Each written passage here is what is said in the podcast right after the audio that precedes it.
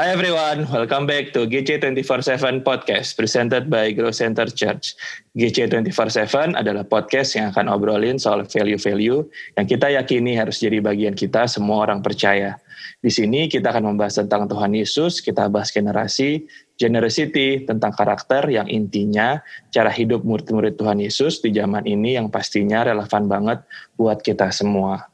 Di episode kali ini Nah, gue nggak sendiri, gue sama uh, dua teman gue, kita akan bahas hal-hal yang harus dipersiapkan waktu kita mau nikah. Jadi kayak apa aja yang harus dipersiapin, apa aja konfliknya, gimana kita ngadepinnya. Nah, gue akan bahas itu, gue akan cerita sama dua teman gue. Yang pertama pasti kalian sudah tahu karena sering kalian lihat di atas mimbar. Halo Sandra. Apa kabar Sandra? Baik, sehat. Puji Tuhan. Luar biasa ya. Aman. Luar. Aman, aman, aman banget. Nah, sama kita sama teman gua tuh lagi nih, Amanda. Eh, Amanda, apa kabar Amanda? Halo. Kabar baik. Lagi di mana nih, Amanda? Lagi di jalan. Kalau gue ngomong, kalau gue ngomong Manda ntar bingung ya. Abe, jadi ini Amanda Bernis kita panggil Abe ya. Gitu, gitu. Jadi kita mau bahas soal persiapan nikah.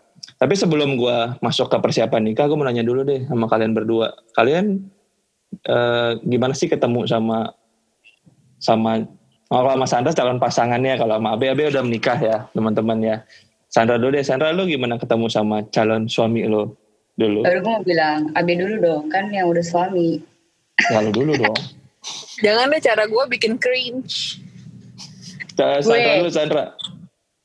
Ah, gue sebenarnya awalnya itu ya udah banyak yang tahu juga sih mungkin kalau orang-orang dekat gue kayak uh, ya emang backgroundnya kan gue sama uh, calon pasangan gue ini kan bedanya umurnya lumayan 10 tahun. Hmm. Jadi dulu tuh dia tuh emang kayak apa ya? Kalau dulu di zaman itu tuh kan ada kayak ketua musik terus ada wakilnya. Nah gue tuh wakilnya dia ketuanya. Nah jadi ya hubungannya sejauh mentor sama menti aja awalnya gitu. Terus oh. bahkan uh, dan definisi beneran mentor sih maksudnya karena gue emang ceritain juga setiap cowok-cowok yang yang yang gue gebet yang suka sama gue gitu-gitu ke dia sampailah pada akhirnya ya udah. Uh, tiba-tiba deket aja sih gue juga kalau diinget-inget agak kocak sih. Ya cuman udah gitu aja habis itu tiba-tiba deket.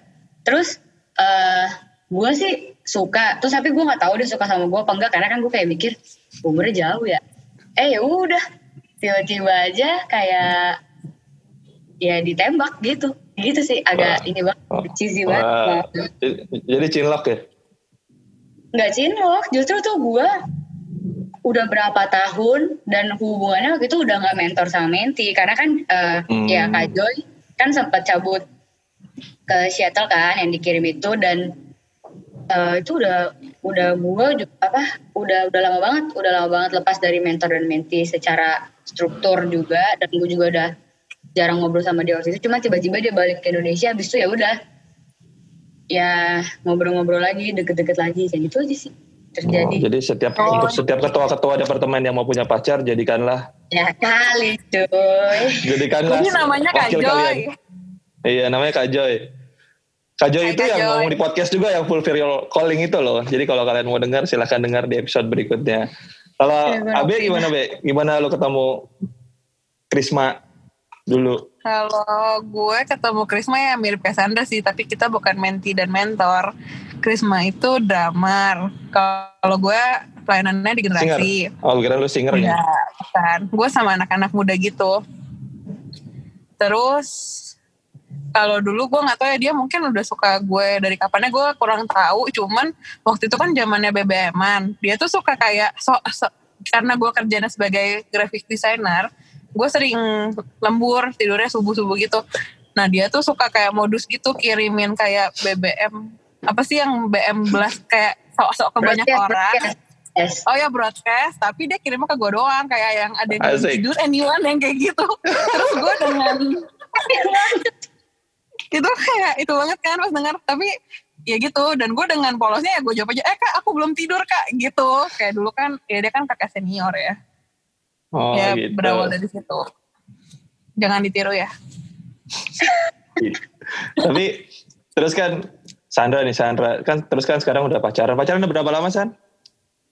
Hmm, tahun ini empat tahun. Oh ada empat ya. tahun. Akhirnya kan sekarang kan mau memutuskan untuk menikah ya, ya kan? Mm-mm. Sekarang lagi persiapan nikah. Terus kenapa lo mau memutuskan untuk menikah?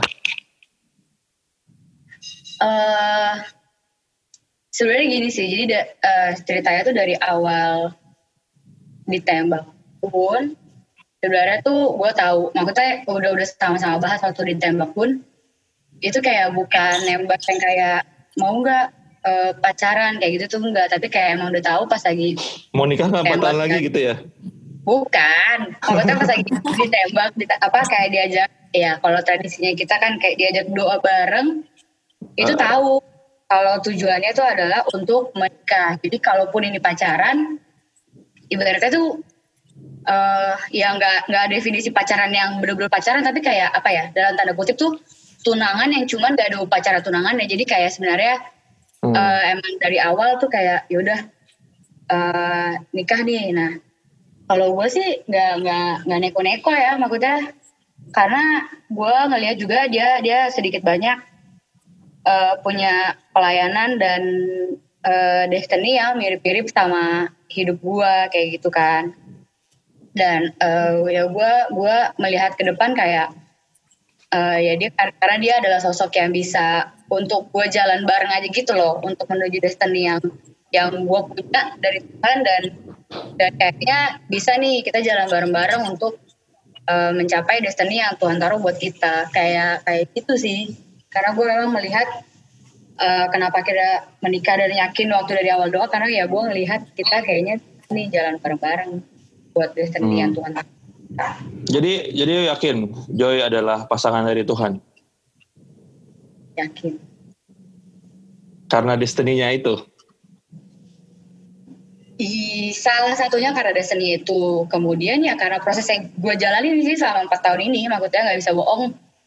Kayak uh, ya gue juga doa terus sambil jalan empat tahun juga bukan kayak karena doa doa di awal gue nggak doa lagi, tapi kayak dibukain aja gitu jadi kayak gue makin yakin makin dibukain jalannya makin ya dilancarin makanya kan gue yakin ya kalau misalnya emang enggak kan pasti enggak nggak dibukain jalan gitu cuman kayak makin ingat ke sini empat tahun jalan jalannya makin dibukain aja sama Tuhan jadi kayak ya yakin lah kayak iya nih kayaknya ini benar sampai akhirnya juga sekarang udah mau persiapan pernikahan dan sejauh ini Tuhan terus memperlancar semuanya sih gue yakin yakin aja sih hmm. kalau Terus Abe nih, Be, gue mau nanya, Be. Lu masih inget kan ya. waktu persiapan nikah, Abe udah berapa tahun nikah, Be? Ingat dong, ini baru aja kemarin tahun ketiga gue menikah. Wah, tahun ketiga. Abe ini menikah uh, anniversary-nya sama ulang tahunnya sama ya, Be? Iya. Jadi banyak Jangan banget yang kemarin gue lihat. Jadi itu hemat hemat iya bener. hemat tapi rugi hadiahnya cuma satu enggak deh iya yeah. terus gini be lu waktu pas waktu pas persiapan nikah pasti kan ini kan ada ada banyak perubahan waktu pas siapin nikah kan maksudnya ada ada hal yang harus diprioritasin lagi gitu kan lu harus siapin yeah. nikah lu tetap harus kerja tetap tetap ada kehidupan sehari-hari lu gitu nah lu gimana yeah. ngatur prioritas dalam persiapan nikah waktu itu kalau prioritas pertama gue sih pastinya tuh persiapan mental ya. Uh, wow. Persiapan mental karena waktu itu kondisinya kita berdua sama-sama udah nggak ada orang tua dan hmm. gue punya dua adik yang masih harus gue take care secara finansial dan secara kehidupan dan itu sih maksudnya persiapan mental bakal nikah dan persiapan mental prioritas ngatur keuangan kalau gue waktu itu lebih hmm. lebih siapin bangetnya di situ.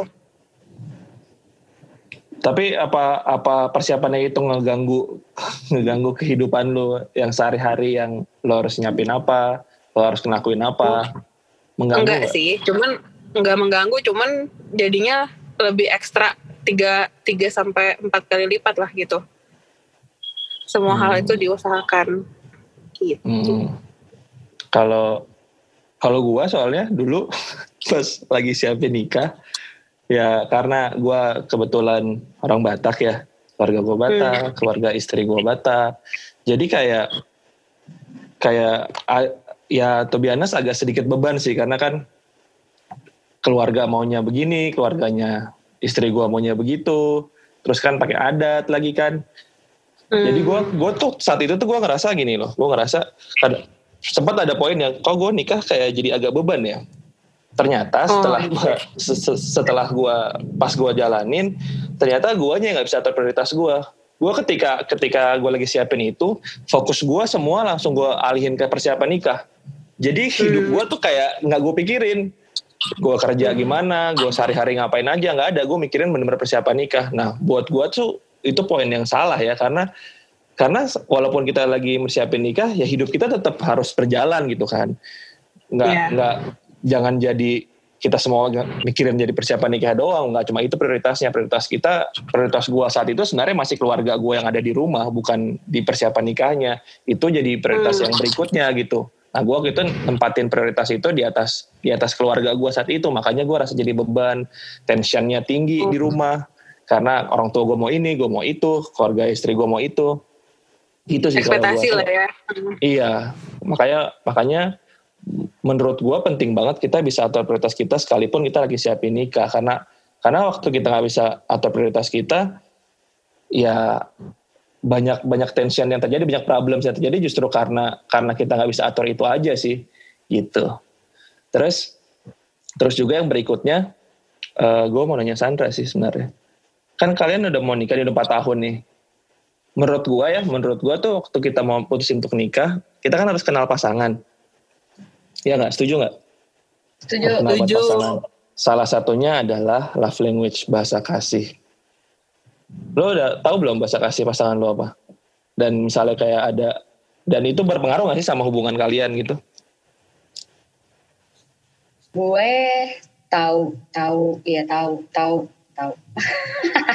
Jadi kayak gak gue tahu sih gue cuman ya mungkin kalau dibilang udah menguasai banget bahasa kasih pasangan ya ya maksudnya gue masih belajar. Cuman ya gue gue tahu karena kan bahasa pas bahasa kasih pasangan gue tuh ternyata salah satunya tuh adalah kalau gue nggak salah itu hadiah. Siapa hadiah lu gitu. ini lo apa? Kan pasangan gue oh iya. Yang di mana kalau gue kan di pikiran gue hadiah tuh adalah uh, ya udah maksudnya kayak kasih barang terus kasih barang terus kayak gitu. Ternyata tuh enggak. Yang justru yang poinnya dia itu adalah ketika lu tuh bener-bener bisa mengerti apa yang lagi menjadi kebutuhannya dan lo bisa memenuhi. Wah dari dia pernah ngomong gitu gue langsung kayak benar-benar bukan dia jadi pelajarin neliti yang kayak pelajaran ya maksudnya kayak penelitian gitu kagak. Hmm. cuma kayak jadi kayak oh ya nih gue jadi ini deh mengenal mengenal kayak orang ini lagi butuh apa keadaannya tuh lagi apa apa yang harus gue kasih. Dan, dan ternyata kayaknya ya ya gue pun baru belajar bener-bener tahu bahasa kasih dia satu tahun belakangan ini sih. Makanya kayak tapi ya pasangan lo nggak tahu bahasa kasih lo nggak? Tahu justru dia lebih tahu lah. Maksudnya kan dia jauh lebih dewasa dari gue kayak oh, pas lagi dia... gue ikut BPN gitu kan disuruh tebak. Hah? dia disuruh tebak bahasa kasih gue gue disuruh tebak bahasa kasih dia dia nebak gue tuh bener 100% nah gue nebak dia masih salah makanya hmm. itulah tapi itu ya, itu berpengaruh nggak? Berpengaruh nggak sama sama hubungan kalian gitu? Untuk maksudnya lu tahu bahasa kasihnya apa itu berpengaruh nggak? Pengaruh lah. Sama hubungan maksudnya kalian. Jadi, jadi tahu kalau kondisi-kondisi yang lagi tense, kalau lagi bad mood atau ya. lagi ada pressure gitu-gitu tuh uh, jadi jadi kayak oh tahu nih gue harus ngapain, apa hal harus gue lakuin. Lebih kayak gitu sih ngebantunya untuk tahu bahasa kasih pasangan. Kalau Abe, Abe Gimana, Be? Gimana? Bahasa kasih ya, tahu sih. Uh, ya tentunya seiring berjalan sama proses yang udah kita hadapin ya dari zaman pacaran sampai menikah gitu. Uh, ini pas awal sebelum menikah ya, Be? Sebelum menikah ya, ini pas pasti persiapan nikah ya? Oh, oh, ini, oh ya, sorry, sorry. Pas persiapan nikah ya. Pas persiapan nikah gue udah lumayan tahu. Tapi pada waktu itu mungkin prosesnya lebih ke ini kali ya. Mungkin masing-masing secara ego masih lebih pengen di ngertiin gitu. Hmm. Tapi setelah kayak tahun ketiga, tahun keempat makin persiap persiapannya makin tense, jadi makin sadar oh sebenarnya konflik-konflik yang nggak perlu bisa di reduce, bisa di reduce dengan cara apa gitu. Akhirnya ya jadi kita tuh uh, tipe pasangan yang belajar untuk nggak takut untuk berkonflik. Kar uh, maksudnya berusaha hadapin sama-sama secara dewasa gitu dan jadinya uh, kalau gue belajar uh, kalau gue tuh tipenya yang mengekspresikan, sedangkan pasangan gue tuh tipenya tuh yang kurang bisa mengekspresikan. Jadi dia uh, lebih memendam gitu. Tapi dengan karena kita bergesekan kan berkonflik, akhirnya gue belajar untuk ya gue kalau gue mengubah lah cara cara cara bicara gue, intonasi nada, terus kayak maksudnya aku tuh begini loh, terus baru gue jelasin pelan-pelan dan dia juga mulai belajar oh harus bisa lebih komunikasiin, ekspresiin, ada hal-hal yang mungkin dia nggak suka atau dia suka yang kayak gitu-gitunya sih selama persiapan. Dan itu jadinya jauh lebih enteng sih. Maksudnya jadi nggak perlu menghadapi konflik-konflik nggak perlu di awal-awal gitu. Hmm, wow, jadi penting banget buat kalian yang lagi siapin nikah kenalin dulu pasangannya, tahu bahasa kasihnya. Karena karena ya itu membantu, bukan membantu sih itu harus tahu sih. Karena kalian akan hidup seumur hidup gitu kan sama pasangan kalian. Oh. Kalau kalian kalau kalian nggak tahu pasang, bahasa kasih pasangan kalian kayak gimana, ada momen-momen tertentu yang kalian justru sebenarnya kita mau berbuat baik gitu. Ini loh maksud gue pentingnya bahasa kasih itu karena ini. Karena sometimes kita mau berusaha berbuat baik sama pasangan kita, tapi responnya nggak sesuai dengan ekspektasi, kita karena bukan itu yang dia butuh. Jadinya Cuma sesimpel itu. Ya? Jadinya salah dan jadi berantem gitu kan. Iya, gue ada contohnya nih doa. Mana? Coba. Boleh kasih gak? Boleh lah. Gue ini orangnya sangat tidak terorganisir dan nggak hmm. detail. Dan gue tuh dulu nggak suka diatur tanda kutip gitu. Sedangkan pasangan gue ini orangnya sangat detail, planning banget, dan dia nggak bisa apa-apa tuh yang mendadak-mendadak. Sampai pas mau persiapan pernikahan kan ya kalau teman-teman gue tau lah pada waktu itu siapa yang nanya sama gue gue bilang gue gak tahu persiapan nikah gue kayak kalau biasa kan cewek-cewek excited gitu kan. Beli baju tempat apalah. Kalau gue tuh lebih ke gue gak demen fashion. Tempat di mana aja lah yang penting outdoor. Terus gue hmm. semuanya serba abstrak gitu jawaban gue sedangkan nih si pasangan gue nggak bisa digituin. Tapi gue hmm. kesel karena dia ngejar-ngejar gue terus kayak harus dia kasih gue list dia bentukin data di Excel segala macem. Sedangkan gue tuh kalau ngeliat data kayak gitu-gitu gue udah pusing. Tapi di satu poin pas udah mendekati hari-harinya gue tuh baru sadar oh memang mungkin kita menangkapinya di sini kali ya. Gue harus belajar juga untuk lebih terorganisir di tengah. Dia juga mungkin harus belajar komunikasiin ke gue dengan baik supaya gue juga nggak merasa pressure gitu. Tapi maksudnya in a way sebenarnya cara-cara dia itu membantu gue untuk hmm. jadi lebih baik. Kayak gitu sih. Tapi waktu di awal karena dia ngasih taunya kayak di kantor gitu kayak dek dek dek dek dek gitu gue jadi merasa ngapain sih? Gue nggak suka digini-giniin gitu. Padahal hmm. padahal sebenarnya dia mau hanya mau membantu kayak gini loh biar beban kita nanti pas sudah deket deket nggak stresin hal-hal yang nggak perlu kayak gitu gitu jadi kayak ngerasa diatur gitu ya? Iya. Sandra okay. gimana Sandra? Ada gak nih lagi persiapan? Persiapan sih kalau yang berhubungan sama bahasa kasih gak ada yang terlalu gimana-gimana ya.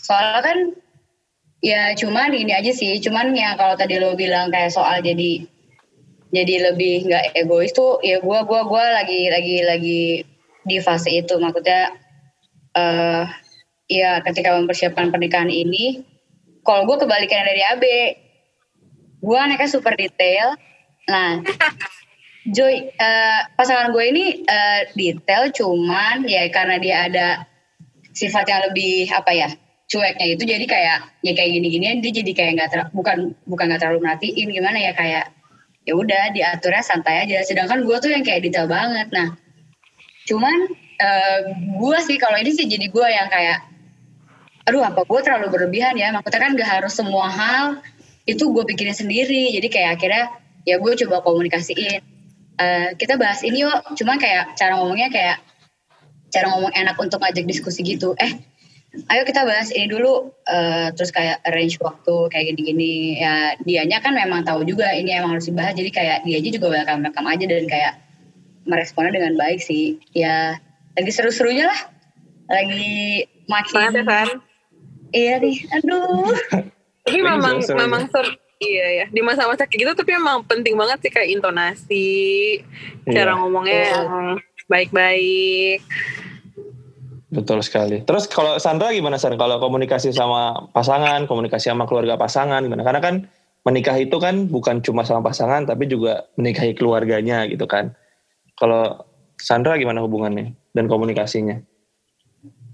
Gue kalau secara hubungan sebenar eh, sebenarnya baik-baik aja. Cuma emang kalau dibilang mungkin ada ya orang-orang lain yang uh, komunikasi sama keluarga itu intens banget. Kayak gitu nah gue bukan tipikal yang itu. Cuman uh, kalau dibilang secara hubungan baik. Dan untungnya uh, dengan keadaan pandemi seperti sekarang ini sih untungnya keluarga kita masing-masing tuh bisa menerima. Jadi kayak uh, menurut gue sih jadi agak mempersimpel paradigma pernikahan aja di masing-masing keluarga. Jadi mereka juga jadinya ikut-ikut aja. Dan kita emang selalu komunikasi. Jadi setiap ada keputusan apa dari gue dan pasangan gue itu pasti kayak kita langsung report ke keluarga masing-masing. Dan ya puji Tuhannya sejauh ini diterima dengan baik sih.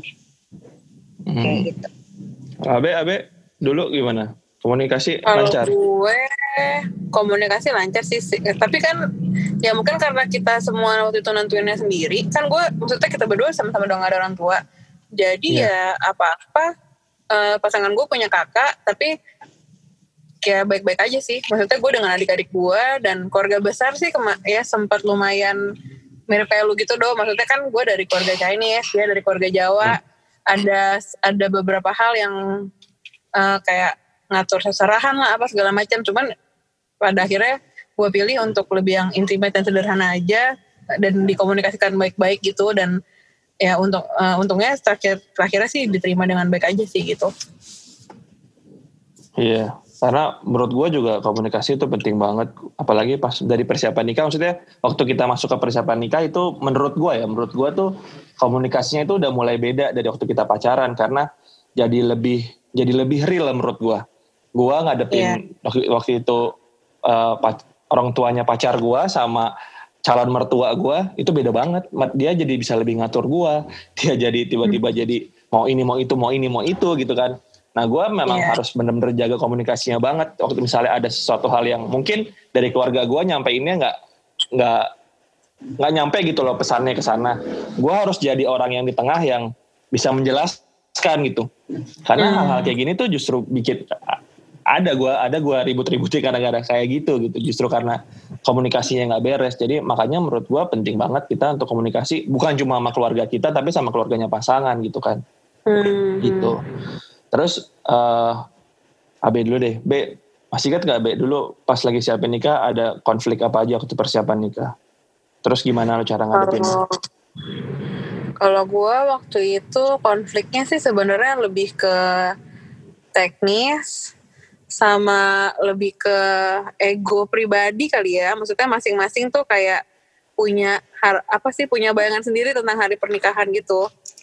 Hmm. Tapi uh, pada akhirnya ya itu yang kayak tadi gue bilang maksudnya kalau gue tipikalnya tuh gue selalu mengkomunikasikan gitu apa yang lagi gue rasakan apa yang gue pikirkan gue tuh pasti langsung ngomong dan gue tuh tipenya kalau gue ngomong gue pengen masalah ini dikelarin secepat-cepatnya sekarang juga gitu cuman hmm. kalau pasangan gue ini dia tuh lebih ke gue butuh waktu sendiri gue butuh waktu tenang dia bisa menghilang sehari. Besok kalau dia udah baik baru ngomong.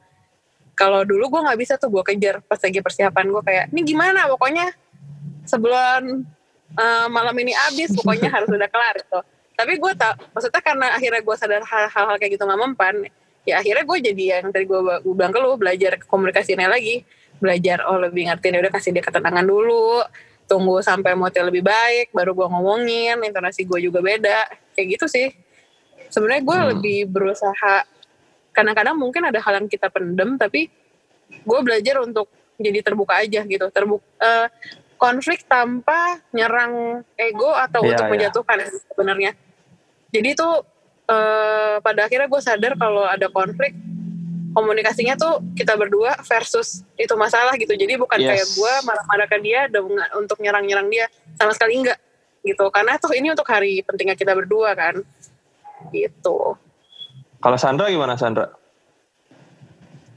Gue bingung kalau mau ceritain. Karena kan gue belum ada persiapan gimana gimana. Cuman ya kalau konflik cara berdua sih sejauh ini ya. Sejauh ini kita persiapan sih belum belum ada yang gimana-gimana. Ya cuman paling kalau dari perasaan gue sendiri ya ini uh, balik lagi karena gue yang terlalu detail jadi kayak gue ngerasa semua gue pikirin sedangkan pasangan gue kayak uh, ya udah aja gitu gerakannya wow. kayak ambil mengajar aja. Cuman setelah gue pikir-pikir kayaknya enggak nih kayaknya gue yang terlalu uh, apa sih too much aja gitu untuk mikirin ini semua. Jadi kayak ya udah akhirnya gue coba calm down diri gue sendiri gue kayak udah kita ngomongin aja semuanya bareng-bareng lah. Daripada gue pusing sendiri mumet ada kerjaan juga ada pelayanan juga yang lain-lain. Jadi kayak ya gitu-gitu aja sih. Gue belum ada konflik yang gimana-gimana dok.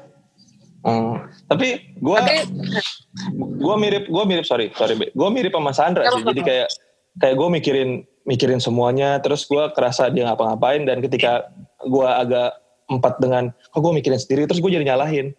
Jadi berantem habis itu itu sih konflik gue sering sering kayak gitu gitu. Gue jadi kalau ngapa-ngapain sih? Kenapa gue terus ya mikir? Kenapa ini gue ini gue ini gue jadi kayak gitu jadi ngerasa kayak sendirian. Padahal enggak. Padahal sebenarnya juga mikirin. Cuma gue tidak melihat itu gitu. Apa Be tadi ngomong apa Be? Karena mungkin lo berdua mirip kayak aktif gitu orangnya. Bukan tipe yang pasif kan?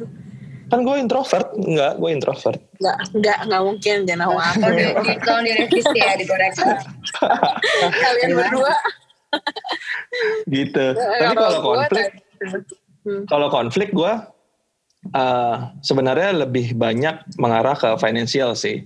Jadi kayak hmm. gue tuh gue tuh waktu pas mulai memutuskan untuk menikah, asli ini beneran gue apa adanya.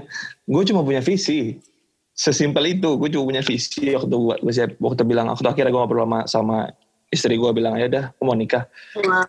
Gue tuh berusaha siapin waktu makanya gue sering dekan itu waktu gue mau mau izin sama mamanya kan papanya papanya istri gue udah nggak ada dari dari pas gue pacaran. Jadi pas gue mau izin gue tuh se, segitunya gue untuk mikirin mikirin apa aja yang harus gue jawab. Kalau ditanya kerjaan gimana kalau tanya BN gimana gue udah berusaha mikirin semuanya.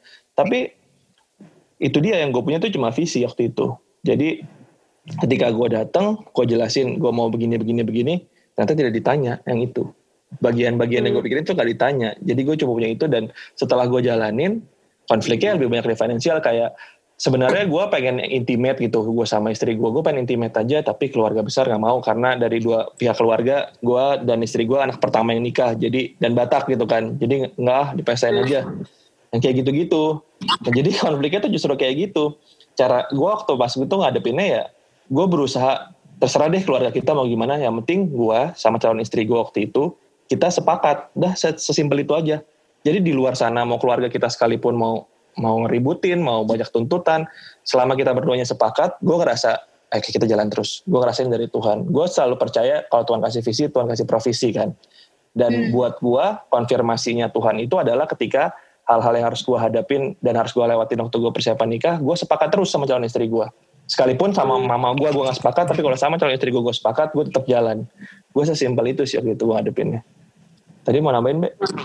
itu kata kunci sih sepakat di mana ada sepakat semuanya jadi lancar. Yeah. Nah kalau gue tadi mau nambahin kalau lagi berkonflik itu masalah komunikasi itu penting banget ya. Apalagi kalau kita udah ngomongin tentang finansial karena itu super sensitif kan. Mm. Tapi percayalah itu hal hal tiga tiga terutama lah yang harus diomongin dari awal. Cuman yeah. tuh yang gue pelajarin selama kita ya kayak kalau lagi emosi gitu ya jangan pernah kita campur eh, kata-kata yang nanti gak maksudnya kalau kita lagi bad mood nggak berarti kita bisa marah dengan kasih bad words gitu karena yeah, yeah. kalau misalnya kita uh, moodnya lagi jelek dan ke bagus tuh gampang tapi kalau misalnya sekali kita lagi marah ke pasangan kita dan kita udah terlanjur mengucapkan hal-hal yang nyakitin gitu itu udah nggak bisa ditarik lagi gitu. Dan yeah, untuk bener disembuhin juga pasti kan butuh waktu dan proses. Gitu. Wow. Terus Abe lanjutin lagi Be. Gimana waktu Apa? itu kan lo udah cerita tuh banyak tuh. Ada konfliknya ada apanya.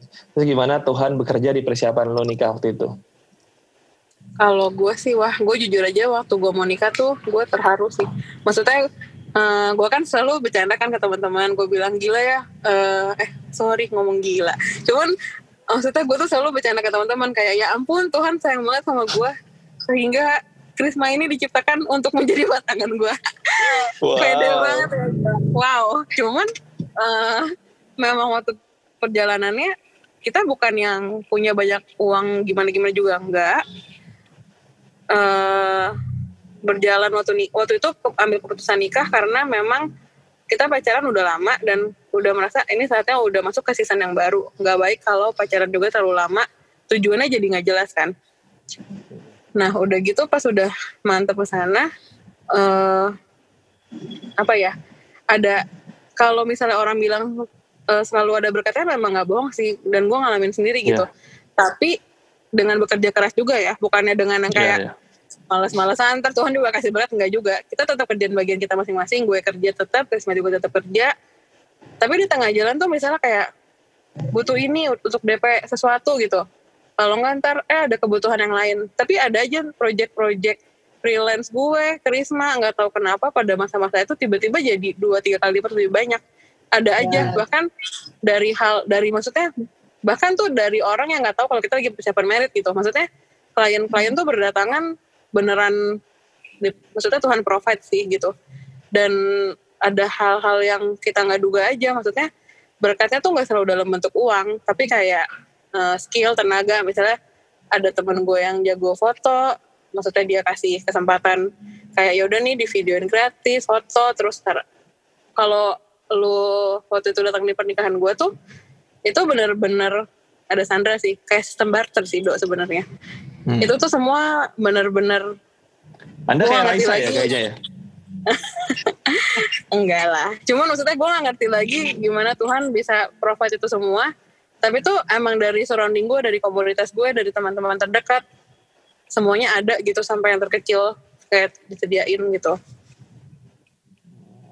Tapi Sandra, Sandra, ya? Iya sih. Maksudnya gue gue lagi maksudnya gue dari awal nih kan udah mau mulai nentuin vendor demi vendor kayak gitu dan uh, ya maksudnya keadaan finansial kita masing-masing juga nggak yang berlimpah gimana banget gitu juga dan dari awal tuh kayak gue sama pasangan gue tuh udah udah kayak sepakat setiap kita mau memutuskan vendor setiap kita mau ketemu sama vendor itu kita kayak ya ini agak sangat rohani ya maksudnya kita ambil doa puasa gitu kenapa karena kayak biar ini aja sih maksudnya biar kita juga nantinya pas ketemu sama vendor tuh nggak gegabah dan penuh dengan hikmat itu makanya kayak nggak sabar sih maksudnya untuk ngejalanin persiapan demi persiapan ini dengan cerita Abi juga kayak gue cuma percaya sih pasti akan banyak mujizat banget sih di, di persiapan pernikahan gue ini juga.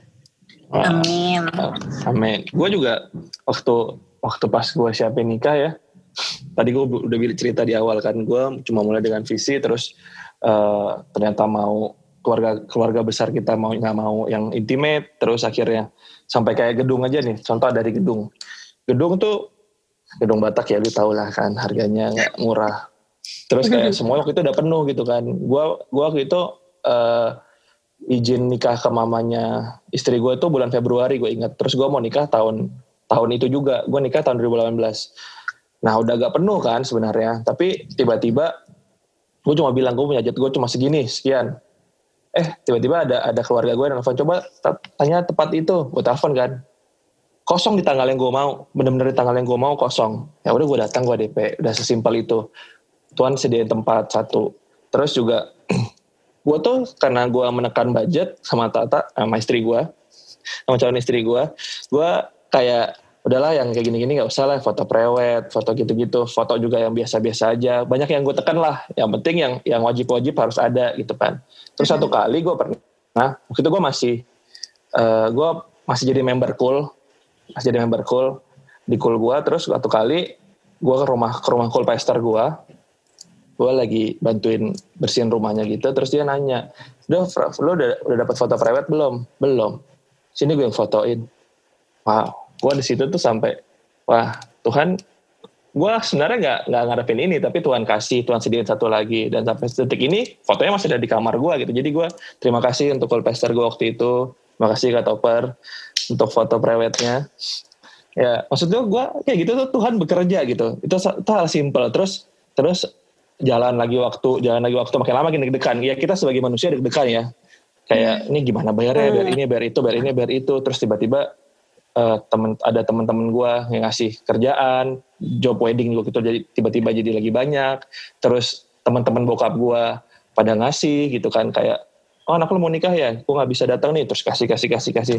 Sampai ini yang bikin gue emes sampai gue hamin hamin dua gue dan nyokap gue waktu itu. Mah masih uh, masih ada eh utang ada berapa mah? Nggak ada. Udah selesai. Gue nggak mikirin apa, apa lagi di Hamin dua itu gue tanya utang ada berapa nyokap gue bilang nggak ada. Udah selesai gue gue udah udah nggak mikir apa apa lagi gue udah fokus aja ada fokus gue mau nikah. Karena gue ngobrol sama teman-teman gue yang paling bikin mereka worry adalah itu gitu. Gimana gue bayar setelah itu setelah gue hmm. nikah gimana gue membayar vendor-vendor yang harus gue bayar gitu kan. Gue di situ pas pas gue tanya utangnya nggak ada? Gue langsung kayak wah gila Tuhan baik banget. Tuhan kerja banget. Dan dan ternyata bener gitu ketika satu waktu orang mau nikah Tuhan tuh uh, pernikahan itu tuh satu lembaga yang Tuhan sendiri yang berkatin. Jadi kalau Tuhan bilang Tuhan kasih kalian untuk menikah, ya Tuhan juga kasih berkatnya. Nggak mungkin Tuhan nggak kasih yeah. sepaket gitu. Makanya yeah. penting banget tuh kita tanya dulu sama Tuhan bener nggak ini pasangan kita. Dan dan hmm. yang kedua waktu kita berjalan sama visinya Tuhan, Tuhan kasih provisi nggak harus luar biasa banyak gitu, nggak. Tuhan mungkin kasihnya pas dan dan deg-degan banget mungkin Tuhan kasih, tapi waktu lu percaya dan ini dari Tuhan, ya Tuhan kasih gitu dan itu jadi jadi cerita hidup kita gitu kan. Ya. itu sih gue waktu waktu persiapan nikah Tuhan kerja gitu banget sama keluarga gue sampai sampai pada akhirnya gitu sampai selesai. Sampai satu lagi gue lupa cerita. Sampai kita tuh gue tuh sama istri gue sampai gini waktu itu. Udahlah ya kita nggak usah nentuin kita mau honeymoon di mana. Pokoknya kita gue apa gini kita dapat amplopnya berapa ntar abis kita pas malam pas malam habis habis kita nikah kita nginap kita hitung uang kita baru kita tentuin kita mau ke mana. Gue sampai kayak gitu waktu itu. Terus hamin tujuh ini gue inget banget gue hamin tujuh mentor gue nelpon. Faldo kamu di mana? Sini ketemu saya. Gue ketemu kan ngobrol-ngobrol gimana persiapan nikah? Dikasih diceritain gitu kan mentorin biasa lah kayak mentor gitu. Terus tiba-tiba eh uh, Valdo coba cek rekening kamu. Gitu dia tiba-tiba gitu. Ditransfer. Itu buat kamu honeymoon ya buat kamu jalan-jalan. Wow Hmm. Gila Tuhan baik banget itu. Akhirnya gue langsung beli tiket. Malam itu langsung gue beli tiket karena karena emang dikasihnya buat honeymoon ya gue beli lah. Karena kita yeah, berdua yeah. udah udah ngekat-ngekat itu gitu. Jadi kayak yeah. wah, Tuhan baik banget. Tuhan baik banget. Gitu sih. Terus gue nanya lagi. Emang.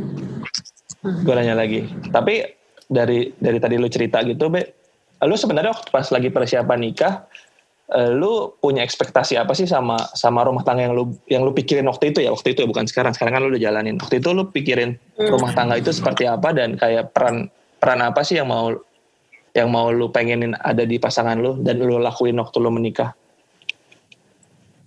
Hmm, kalau gue karena gue berangkat dari keluarga yang broken home, uh, jadi sejujurnya waktu ngurusin persiapan pernikahannya tuh gue gue punya my dream wedding tapi gue nggak fokus ke sana. Gue lebih pikirinnya gue pengen suami gue ini begitu nanti kita udah berumah tangga dia bisa jadi kayak sosok bukan bukan sosok ayah sih tapi lebih yang kayak menjaga terus yang mengasihi yang yang nurture gue gitu loh yang apa tuh istilahnya? Yang hmm.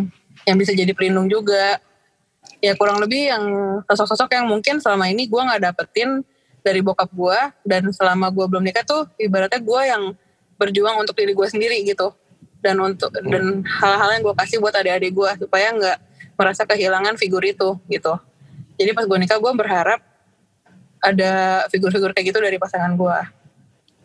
Hmm, Pak Sandra? Gue sih ya mirip-mirip lah maksudnya. Karena mungkin faktor gue anak pertama juga ya. Jadi kan sedikit banyak jadi kayak lebih banyak ngatur uh, adik gue gitu kebiasaan seumur hidupnya sampai sekarang. Nah pengennya sih ntar kalau udah nikah itu kayak sosok calon suami gue ini tuh bisa jadi orang yang ya jadi kayak kakak. Ya memang dari dulu juga jadi kayak kakak sih. Maksudnya kayak secara langsung gitu loh gue kayak ada sosok kakak. Ya yang yang inilah. Kalau kata orang-orang menjadi imam. Nah itu ya gitu-gitu tuh. Kayak sedap sekali tuh kalau dirasakan. Iya. Yeah. hmm. tapi be kalau Sandra kan belum lewatin. Kalau lu sekarang kan yang lu ekspektasikan uh, terjadi nggak di pernikahan kalian? Uh, jujur aja waktu di awal-awal uh, ada sebagian iya sebagian enggak karena pasangan gue emang gue ini anak sulung dan pasangan gue ini anak bungsu jadi tuh hmm. dia terbiasa dilit sedangkan gue terbiasa hmm. ngelit gitu sama tapi ya. iya tapi tapi ada uh, part-part yang dia isi gitu kayak maksudnya dia tuh hardworking banget dan dia tuh uh, mengasihi gue banget maksudnya kayak cara-caranya dia di rumah ngomong sama gue hal-hal kecil sih kayak kalau kalau gue kan tipenya bisa ngomong nggak ngeliat mata orang tapi ntar gue gue tuh agak kurang fokus. Jadi ntar kadang-kadang omongan gue bisa loncat ke mana gue kepikiran hmm. apa tiba-tiba aja gue lagi ngomongnya ke mana. Kalau dia tuh bisa bener-bener lihat mata gue kalau ngomong diem dengerin gue selesai ngomong terus dia kayak oh gitu.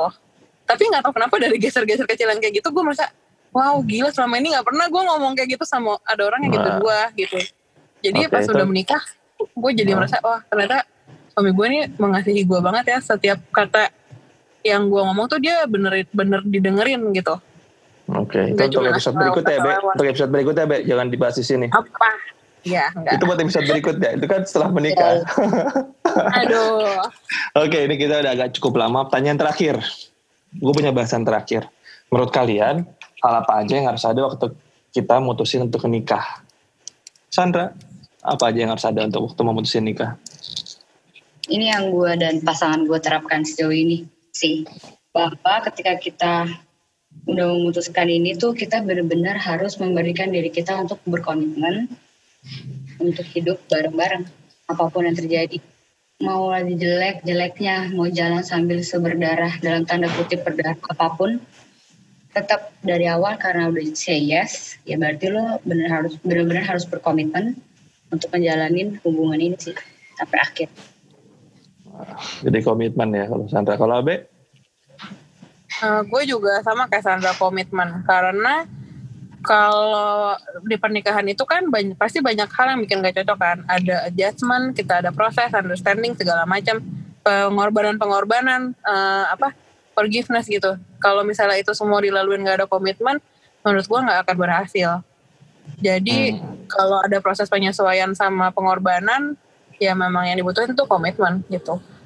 Oh, luar biasa. Kalau dari gue, gue tambahin dikit. Gue gua setuju ya, setuju banget emang komitmen yang pertama. Terus menurut gue, menurut gue waktu gue mau putusin nikah, gue harus punya apa ya? Gue punya hati yang sama untuk mau bertumbuh sih. Karena hmm. ya kita kita hidup kan terus naik ya. Gak, gak, gak bisa di situ terus. Jadi kita harus mau sama-sama untuk tumbuh gitu dalam Tuhan, dalam kehidupan kita. Dan tentu lagi yang pasti harus ada penerimaan. Menurut gue nih ini bagian yang sering-sering gue lupa tapi penting banget. Karena ini ini waktu pas gue lagi persiapan nikah mentor gue sempat tanya gini pertanyaan simpel yang kamu udah kenal pasangan kamu kan? Udah. Banyak hal buruknya nggak? Kamu tahu nggak hal buruknya ya kurang lebih tahu lah. Karena karena ya sering sering kelihatan gitu kan kalau hmm. sampai menikah dan sampai akhirnya dia nggak pernah berubah kamu masih mau nerima nggak dia jadi istri kamu gue digituin gue tuh hmm. itu itu pertanyaan gue yang sampai sekarang masih ada di di kepala gue hmm. dan gue jawab mau jadi ketika sekarang relate ke sekarang waktu gue udah menikah dan ada hal-hal yang sampai detik ini belum berubah gue udah janji janji sama diri gue janji sama Tuhan kalau sekalipun istri gue nggak berubah gue tetap mau nerima dia gitu itu sih menurut gue yang, wow. yang penting gitu Keren. jadi thank you banget uh, Sandra Abe udah sharing di podcast kali ini. Ditunggu ya nanti ini ya. Uh, apa namanya? Podcast berikutnya. Nanti pasti gue undang lagi ada topik yang lain. Thank you ya. Thank you Sandra, thank you Abe. Sekian dulu podcast kita kali ini. Semoga cerita dari kita bisa menginspirasi kalian yang lagi persiapan nikah. Jadi tahu harus ngapain. Dan tetap semangat waktu kalau kalian lagi siapin nikah sekarang tetap semangat karena sekali lagi kalau Tuhan dikasih visi, Tuhan dikasih provisi, kalau Tuhan sediain semuanya. Oke, okay, sampai ketemu lagi. God bless.